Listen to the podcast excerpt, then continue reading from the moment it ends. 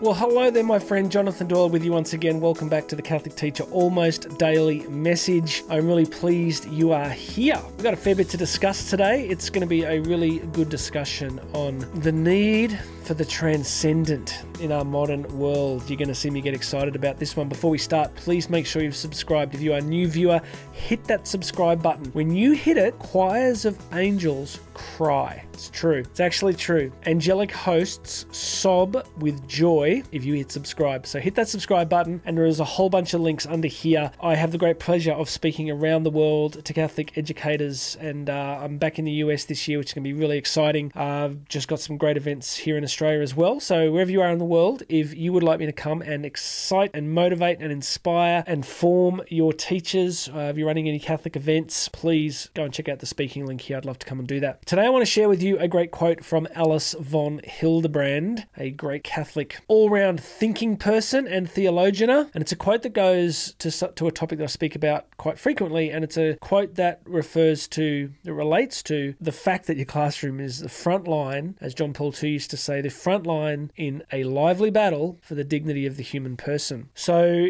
I did an episode recently that's heading up towards 10,000 views on the three great crises in the church. So if you didn't see that, very quickly, the first great crisis in the history of the Catholic Church was in the very early centuries, where there was a crisis over the nature of God and the divinity of Christ. There was all sorts of heresies and controversies about, was Christ completely divine? Did he just pretend to inhabit a human body? So the first great crisis was the Church really teaching authoritatively on the nature of God. A second great crisis in the Church came through around the Reformation, of course, right? The crisis of what is the Church. So the first crisis, what is God? Second crisis, what is the Church? We know we had the East-West split in 1054. So questions and conflicts and crises about what is actually the Church. And in that episode, I talked about the third great crisis, which is the one that we are literally living through right now. I say to my kids probably once a week that they are living through a profound time in human history. I mean, I guess everybody says that whatever time of history they're in, but there are things unfolding at the moment that are quite extraordinary. And that third crisis is simply the crisis of what is a human. What does it mean to be a human person? And my academic formation at the John Paul II Pontifical Institute was very much in that space of philosophical anthropology. What does it mean to be a person? I'm still passionate about this. I believe that the Catholic Church has a great truth to teach on this. Not a truth amongst many, but the truth, because it teaches a person who is the truth, not a doctrine or an ideology. It teaches a person who is Christ. So that was quite an introduction, but why I wanted to share it was because I wanted to offer you a quote from von Hildebrand, which goes to the heart of this crisis about what does it mean to be a person. So my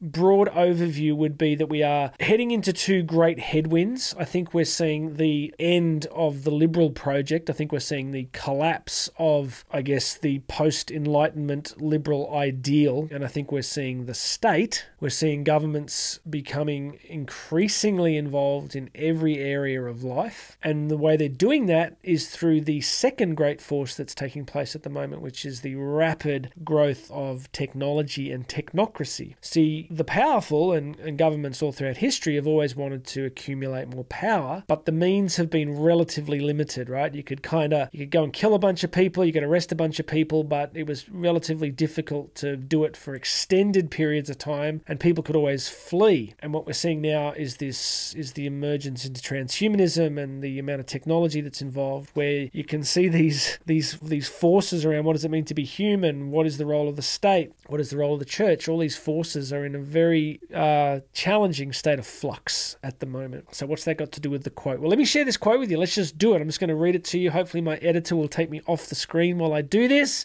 I'm going to read it to you now. "Now let us abolish the terms conservative or liberal, the terms left and right, which are secularistic. I suggest that we say from now on, those who have kept the sense of the supernatural and those who have lost it. That is the great divide. That is the essence." So when I was at the Pontifical Institute, we did a lot of stuff for what they call disenchantment. So disenchantment is the kind of loss of the transcendent ideal. The idea that the experiences that we have as human persons, that the nature of the cosmos itself can be explained by purely material reality. So the enchantment of faith, the enchantment of the divine, the enchantment of the transcendental has been lost, and therefore we live in a disenchanted time. So what von Hildebrand Hildebrand is getting at here is this basic idea that the world is no longer really split between, you know, liberal or progressive and conservative. It's really split between those who have a technocratic transhumanist vision of reality, which is kind of human potential is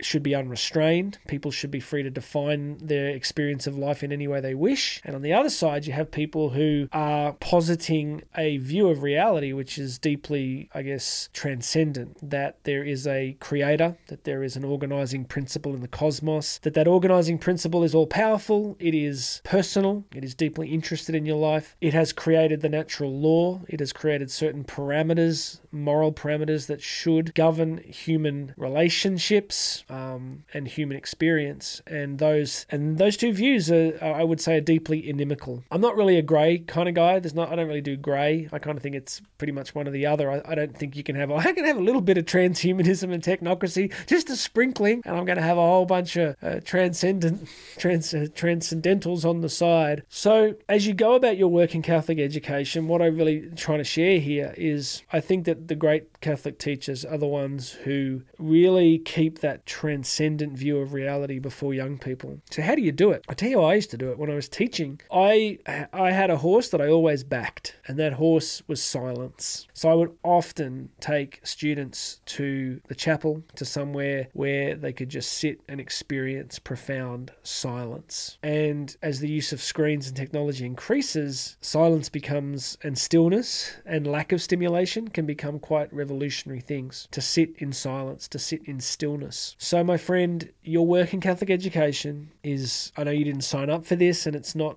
when you went through teachers college, I don't think it's what you thought was going to happen, but in many ways you are going to be right on that front line, and you're going to be one of the few voices that has the opportunity to give each student a transcendent view of reality. You know, mystery, questions that can't be easily answered, stillness, silence, beauty, music, art. And again, in a great Catholic school, it permeates the whole curriculum, right? Literature, physical activity, art, music, all these different areas. So that's why I'm so passionate about Catholic schools, because I think that we have this incredible ability to sow this transcendent view of reality throughout the curriculum. All right, so let me know what you think. Post something in the comments if you think I'm miles off, if you agree, or if there's particular topics that you would like me to cover. Please pop that into the comments here. I'd love you to share this with some people. Please make sure you've subscribed and go and check out the links. There is so much good stuff in here, stuff that I'd really love you to see. You can book me to speak. I do private executive coaching for Catholic leaders and principals. So if you're in Catholic leadership and you would like some help